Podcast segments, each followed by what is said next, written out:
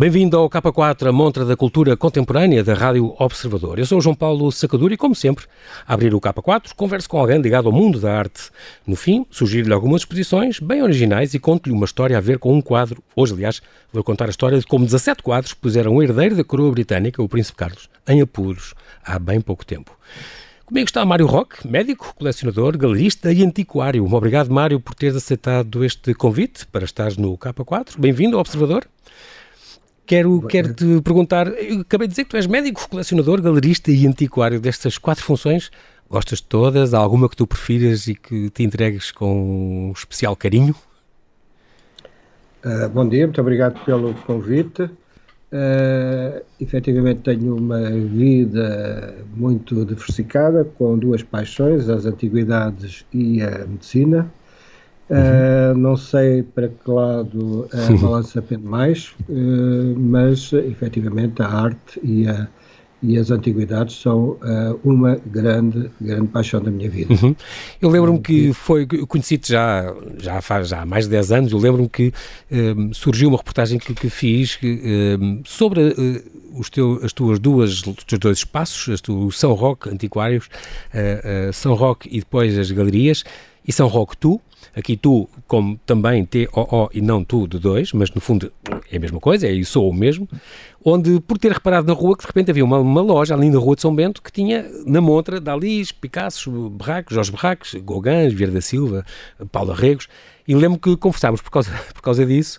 Além de tudo, entrava-se e depois tinhas um, antiguidades uh, muito curiosas e muito importantes e também arte contemporânea. Portanto, és uma, és, tens dois espaços, duas galerias muito ecléticas.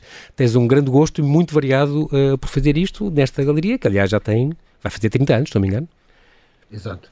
Sim, a galeria tem 30 anos. Uh, Começou com a tua mãe. Eu desde, começou com a minha mãe há, há cerca de, de 30 anos. Eu, desde miúdo, acompanhei sempre a minha mãe.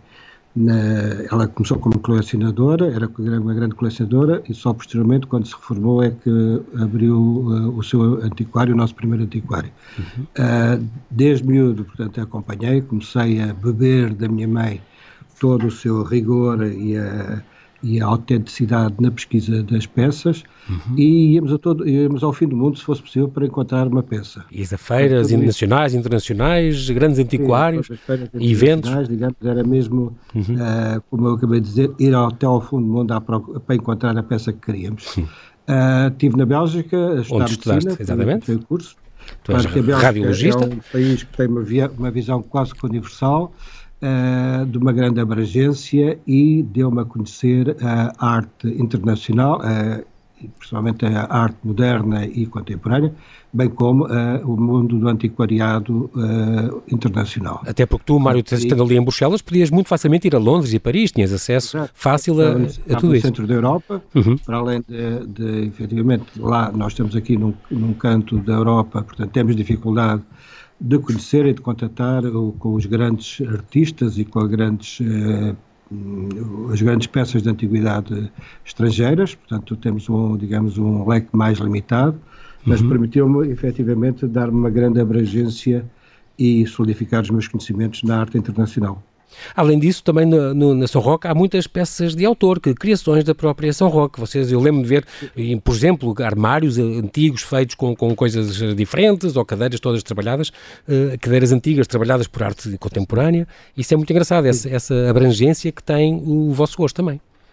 Pois, nós efetivamente tentamos fazer uma simbiose entre a arte moderna e, a, e, e as antiguidades. Portanto, eu acho que os antiquários hoje em dia não podem ter aquela, aquela atitude estática e com o ambiente quase taciturno uhum. Eh, que tinham antigamente. Portanto, uh, uh, uh, temos que ter uma atitude muito mais dinâmica, muito mais ativa, de forma a que as pessoas, não só, por um lado, se sintam aqui como em casa, portanto, com uma grande preocupação com a com a disposição das peças, a, a, o jogo de formas, das cores, de, de, de tudo para criar, criar um ambiente acolhedor, mas em que juntamos também, até porque há uma, uma, uma, uma, parte que eu acho que as pessoas valorizam, porque pensam que eles próprios poderiam ter este lado de uh, inventores, digamos, em que integramos as, as peças antigas, as antiguidades, com, um, num contexto contemporâneo. Portanto, fazemos as tais Sim. peças autores. Por exemplo, um exemplo é. Uh, uh, comprei há muitos anos uma série de, de cabeças uh, de arte indó portuguesa, de Santos, uhum. e acabei por, por montá-las com uma, com uma estrutura em ferro na.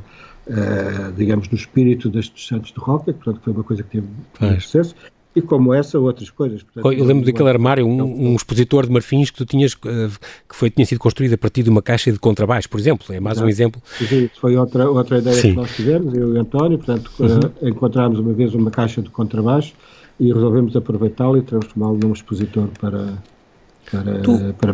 Tu, tu, tu também dás aulas, aulas de mestrado, concretamente, de História da Arte, ou, de, ou de por exemplo, os mestrados de, de, mercados de arte, por exemplo, que vão aí, quer do ISCTE, do Instituto não, não, da Arte? Não, dou, dou, aulas de mestrado, eu colaboro com os, os alguns professores da, dos cursos Desses de mestrado, uhum. que vêm, que se deslocam aqui à minha aula com grupos de alunos, e que, eh, pronto, eu falo sobre as peças, explico, dou, digamos, eh, eh, dou-lhes um, a conhecer algum, um, algumas tipo de peças que eles não estão habituados a ver porque tu também és muito especialista nesta arte da expansão. Uh, uh, tu tens, é muito, a, vossa, a São Roque especializou-se em arte colonial, arte de fusão luso ou afro-oriental, arte Sim. portuguesa dos séculos XVI a XVIII.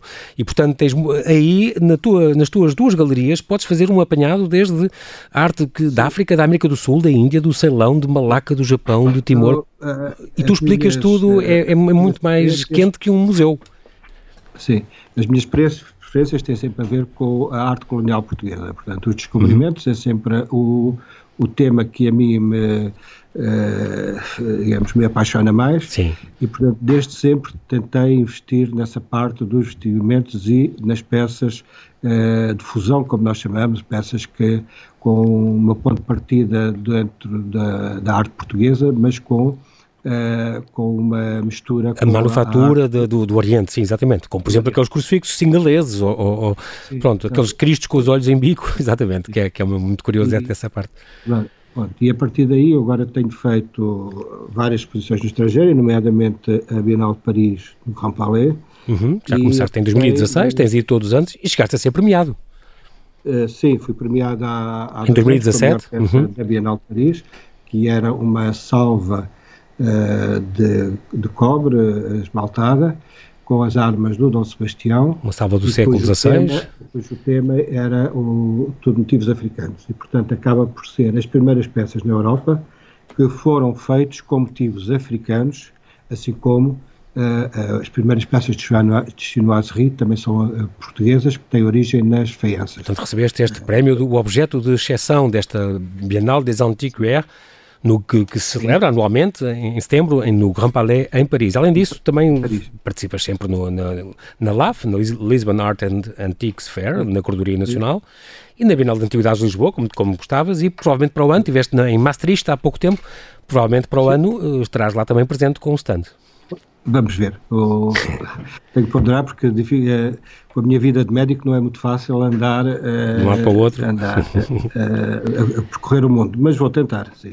Outra coisa que tu tiveste agora há muito pouco tempo, e é um pequenino à parte, que temos 10 segundos, foi, tiveste em Paris, tiveste a oportunidade de em Paris, tu, nestas andanças da arte, ver esta grande, grande, grande retrospectiva, a maior que fez até hoje, de Leonardo da Vinci, no Louvre, que foi realmente uma experiência única, com certeza. Ah, sim, é uma foi uma experiência maravilhosa, porque, portanto, uh, pessoalmente, pela grande quantidade de desenhos e poder apreciar o, o, uh, o, da, o os quadros do Da, do da Vinci? Uh, os, os, quadros do Da Vinci em desenho, que são maravilhosos, e depois toda, toda aquela parte que nós já conhecemos das pinturas dele, sim, sim, sim. claro, com uma grande... Só, uma, só o Louvre tem cinco, exatamente. Ele não pintou muito, não é? Não tem muitas, mas ali estava uma série delas, não, não tem, mas, incluindo mas, uh, importadas pela uh, Fundação Bill Gates e pela Rainha, Rainha Isabel, portanto, sim. muitos cadernos dele, muito, muitos desenhos, impressionante, mais de 150 pinturas e desenhos, uma grande exposição, sim, foi uma grande oportunidade. E as pinturas nós temos algum, alguma, alguns conhecimentos, já conhecemos algumas das pinturas dele, mas o que foi uh, deslumbrante foi descobrir o desenho do Da Vinci. Uhum. É exímio na, na, qualidade dos seus desenhos. Impressionante. Agora, Impressionante. Uh, o, em Paris, e paralelamente a essa, há outra exposição que eu não posso deixar de falar, sim, sim. Porque marcou tanto como esta, que foi a exposição do El Greco, que foi a maior retrospectiva do El Greco. Okay. El Greco que, como todos sabemos, foi, digamos, é o pai da arte moderna e contemporânea, não é? Todos os pintores uh, modernos e contemporâneos uh, devem muito ao El Greco, não é? Muito bem, e depois, um, além de, portanto, destas grandes oportunidades que tu tens tido também com estas viagens que fazes, sempre em busca da arte, tens muitas, muitas peças emprestadas ou exposições, ou o Museu do Oriente, a Universidade de Coimbra, museus no, no Funchal, na Fundação HK. Há muitas peças que tu emprestas para, para, para exposições e tens esta, como tu dizes, tens esta qualidade também de as pessoas serem, poderem ser acompanhadas e poderes informar as pessoas sobre as peças. Eu lembro de um magnífico aparador, por exemplo, gigante que tu tens, indo ao português. Deve, deve ser complicado trazer aquilo da Índia, uh, mas uh, um objeto lindo de morrer e muito grande, uh, que tu lembro do, do carinho e o cuidado com que tu explicavas isso a todos os visitantes sobre aquela peça. E tu também tens esse cuidado nas tuas galerias. Pois, essa é uma peça importantíssima, que é um, um paramenteiro do século XVII, indo-português, que esteve no convento de Santo Agostinho até a altura em que ele foi demolido.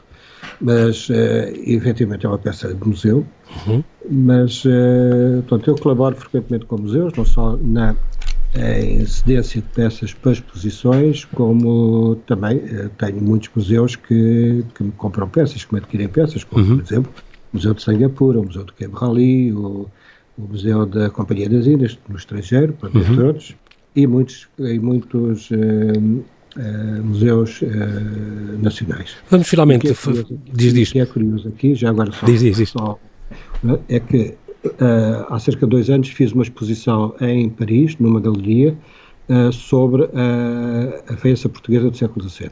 Uhum. E, efetivamente, a feiça portuguesa do século XVII como, coisa que quase ninguém sabe, foi a pioneira uh, na Europa uhum. e, e, e, portanto, e foram constituídas as primeiras chinoiseries.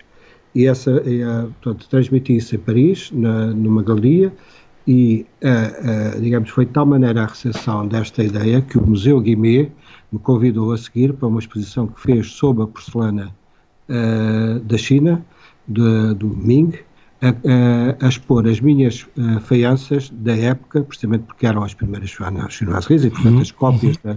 na, ao lado das, das porcelanas do museu. Portanto, o que, uh, Sim, uma grande honra, com certeza. E a partir daí já fui fazer uma conferência sobre faiança portuguesa uh, na Benelux, portanto, uhum. ainda por cima, os, os belgas e os holandeses têm a mania que Delft é que é o, o grande, a grande origem faiança do século XVII quando afinal Delft não é mais do que uma cópia da nossa feiança portuguesa. E é engraçado porque, porque este, este e, e continuas, e acabamos por não, não falar disso, mas na tua, nas tuas galerias também acontecem momentos musicais e debates e estas exposições, concretamente agora temos 20 segundos, uh, Mário, mas além destes grandes uh, artistas que tu tens da arte moderna e da arte contemporânea, que fazes exposições mais ou menos de cada dois em dois meses, um, como a Graça Moraes, o Júlio Rezende, Lourdes de Castro, José Escada, Costa Pinheiro, Costa Pinheiro também, que vai ser já o próximo, uh, que, já, que já tiveste e que vais em breve ter outra exposição dele, e também tiveste o Bernardo Marques em 2008, e está neste momento esta exposição, Momentos Inadiáveis, uh, que está prolongada até 17 de Abril, uh, na tua galeria no São Roque, tu. Sim. Um grande, Sim, um grande, um grande também eu, eu, para além de vários pintor de paisagem. organizar conferências sobre sobre peças que tenha, sobre uh, assuntos de, com temas relevantes, uh, aposto muito nas exposições. E o Bernardo Marques é um grande artista, uh, não muito conhecido, mas efetivamente pertenceu ao grupo do primeiro modernismo. Uhum. Esteve na Alemanha, onde foi muito influenciado pelo expressionismo alemão, pelo Gross. Sim, e, também era ilustrador e do, do desenho humorístico, também era importante por isso. Ele, ele, ele, vai estar nesta exposição até 17 de Abril, na São Roque Tu, na Rua de São Bento 269. Fica aqui este convite, das 10h30 às 7h30, de segunda a sábado. Nós, infelizmente, Mário, não temos tempo para mais, mas quero-te agradecer desde já pela tua disponibilidade. Oxalá, Obrigado, eu. Oxalá continues sempre a tua. Ora, é essa então. Oxalá continues sempre esta tua ação de divulgação da arte moderna e da arte contemporânea e também das nossas artes seculares. Aproveito para renovar este convite para visitar os dois espaços da São Roque uh, as duas na, na rua de São Bento. Para já, vamos fazer aqui umas pequeninas, vou-lhe dar umas ideias para exposições, deixo-lhe agora estas três exposições, duas de fotografia e uma de letreiros e neons, mas sempre com a ressalva, esteja atento a quando reabrem, porque nestes espaços, às vezes, podem estar em stand-by. Como é natural neste momento. No Arco, Centro de Arte e Comunicação Visual, no antigo mercado de Chabregas, estava prevista até ao fim de março e vai ser prolongada a exposição 366 de João Mariano, fotógrafo de grande talento sediado em Algesur, no Algarve, inspirado no filme Smoke, com o argumento de Paul Auster, em que um homem fotografa a mesma esquina todos os dias e todas as fotos são diferentes para ele. João Mariano reflete sobre as mutações infinitas da paisagem, fotografando no mesmo local ao longo de 366 dias, sempre do mesmo ponto de vista entre as 8 e as 9 da manhã. Na Arco de Chabregas, de segunda a sexta, das 10 às 9, sábados, das 10 à 1. Há quatro anos houve uma exposição no Convento da Trindade com antigos e icónicos letreiros e neons da capital. O objetivo era preservar a memória gráfica da cidade, de estabelecimentos que já fecharam e cujos letreiros se perderam no tempo ou em lixeiras, perdendo-se o rastro e a história de cada espaço. Quatro anos depois chega o projeto Letreiro Galeria, a ser inaugurada em breve. Luzes na cidade. Vai poder ser visitada na Stolen Books em Alvalade. O projeto é encabeçado por Paulo Barata e Rita Múrias, designers que têm recolhido estes neons e letreiros à medida que os espaços vão fechando. A ideia é reunir uma coleção que um dia possa estar no museu, mas por enquanto vão fazendo exposições. Há letreiros clássicos do Hotel Ritz, da pastelaria suíça, da antiga livraria Diário Notícias no Recio ou da livraria Ailô Lelo, entre outros. Luz na cidade na Stolen Books, de segunda a sexta, das 11 até às 7. E na pequena galeria está patente a exposição Brasil, um olhar gringo, do fotógrafo luso Luís Pereira. Fugindo ao cartão postal, é um olhar diferente, fora das narrativas e do alinhamento ditado pelos mídia. Um olhar inteiro para um país que, passados mais de 500 anos, parece ainda não ter sido descoberto por si mesmo. Fotógrafo autodidata e bloguista, Luís Pereira expõe há 40 anos e há 7 associou-se à Pequena Galeria, um espaço dedicado à divulgação da fotografia e à promoção do colecionismo, onde tem exposto, feito curadoria e publicado catálogos. Entrada livre na Pequena Galeria, Avenida 24 de Julho, 4C, de quarta a sábado, das 5 às 7 e meia. Há uns meses, uma instituição de caridade apadrinhada pelo Príncipe Carlos exibiu pinturas de Picasso, Dali, Monet e Chagall, até que um falsificador condenado as reivindicou como suas. Inadvertidamente, o herdeiro da coroa britânica viu-se no centro de um escândalo de falsificação de arte de 125 milhões de euros. A realeza britânica, que cresceu cercada por velhos mestres, deve ter ficado encantada quando o extravagante empresário britânico James Stunt concordou em emprestar por 10 anos à Dumfries House, uma propriedade histórica na Escócia, sede da Princess Trust, 17 obras, incluindo umas supostamente de Monet, Picasso, Chagall e Dali. Uma das pinturas supostamente dos mestres modernos foram devolvidas em silêncio, depois do artista de Los Angeles e falsificador condenado, Tony Tetro, ter confessado a sua autoria. Elas foram feitas ao estilo de cada pintor em particular, disse ele à ArtNet News. Quero deixar bem claro que, embora a pintura e a técnica tenham sido muito boas, não há hipótese de estas pinturas passarem pelo mais leve escrutínio. As telas são novas, a pintura é moderna, as molduras não são as certas e nem sequer são da época. As obras incluíam uma crucificação de Dali, nenúfares de Monet e um Picasso com duas figuras surrealistas de uma praia. As pinturas foram emprestadas por este James Tanto, magnata de ouro de 38 anos, afilhado de um suposto chefe da máfia. O artista condenado, Tetro, faz o que chama de emulações das obras-primas modernas. Stant sabia, com 100% de certeza, que essas obras eram minhas, disse ele, alegação que Stant nega. O Daily Mail relata que Stant pediu desculpas ao príncipe e à sua instituição de caridade, dizendo qual é o crime de emprestá-los ao príncipe de Gales e exibi-los para que o público desfrute. Ele por pouco não confessou que sabia que as obras não eram originais. É tudo por hoje, bom fim de semana, boas exposições, logo que reabram. Eu sou João Paulo Sacadura e conto consigo no próximo K4, aqui na Rádio Observador.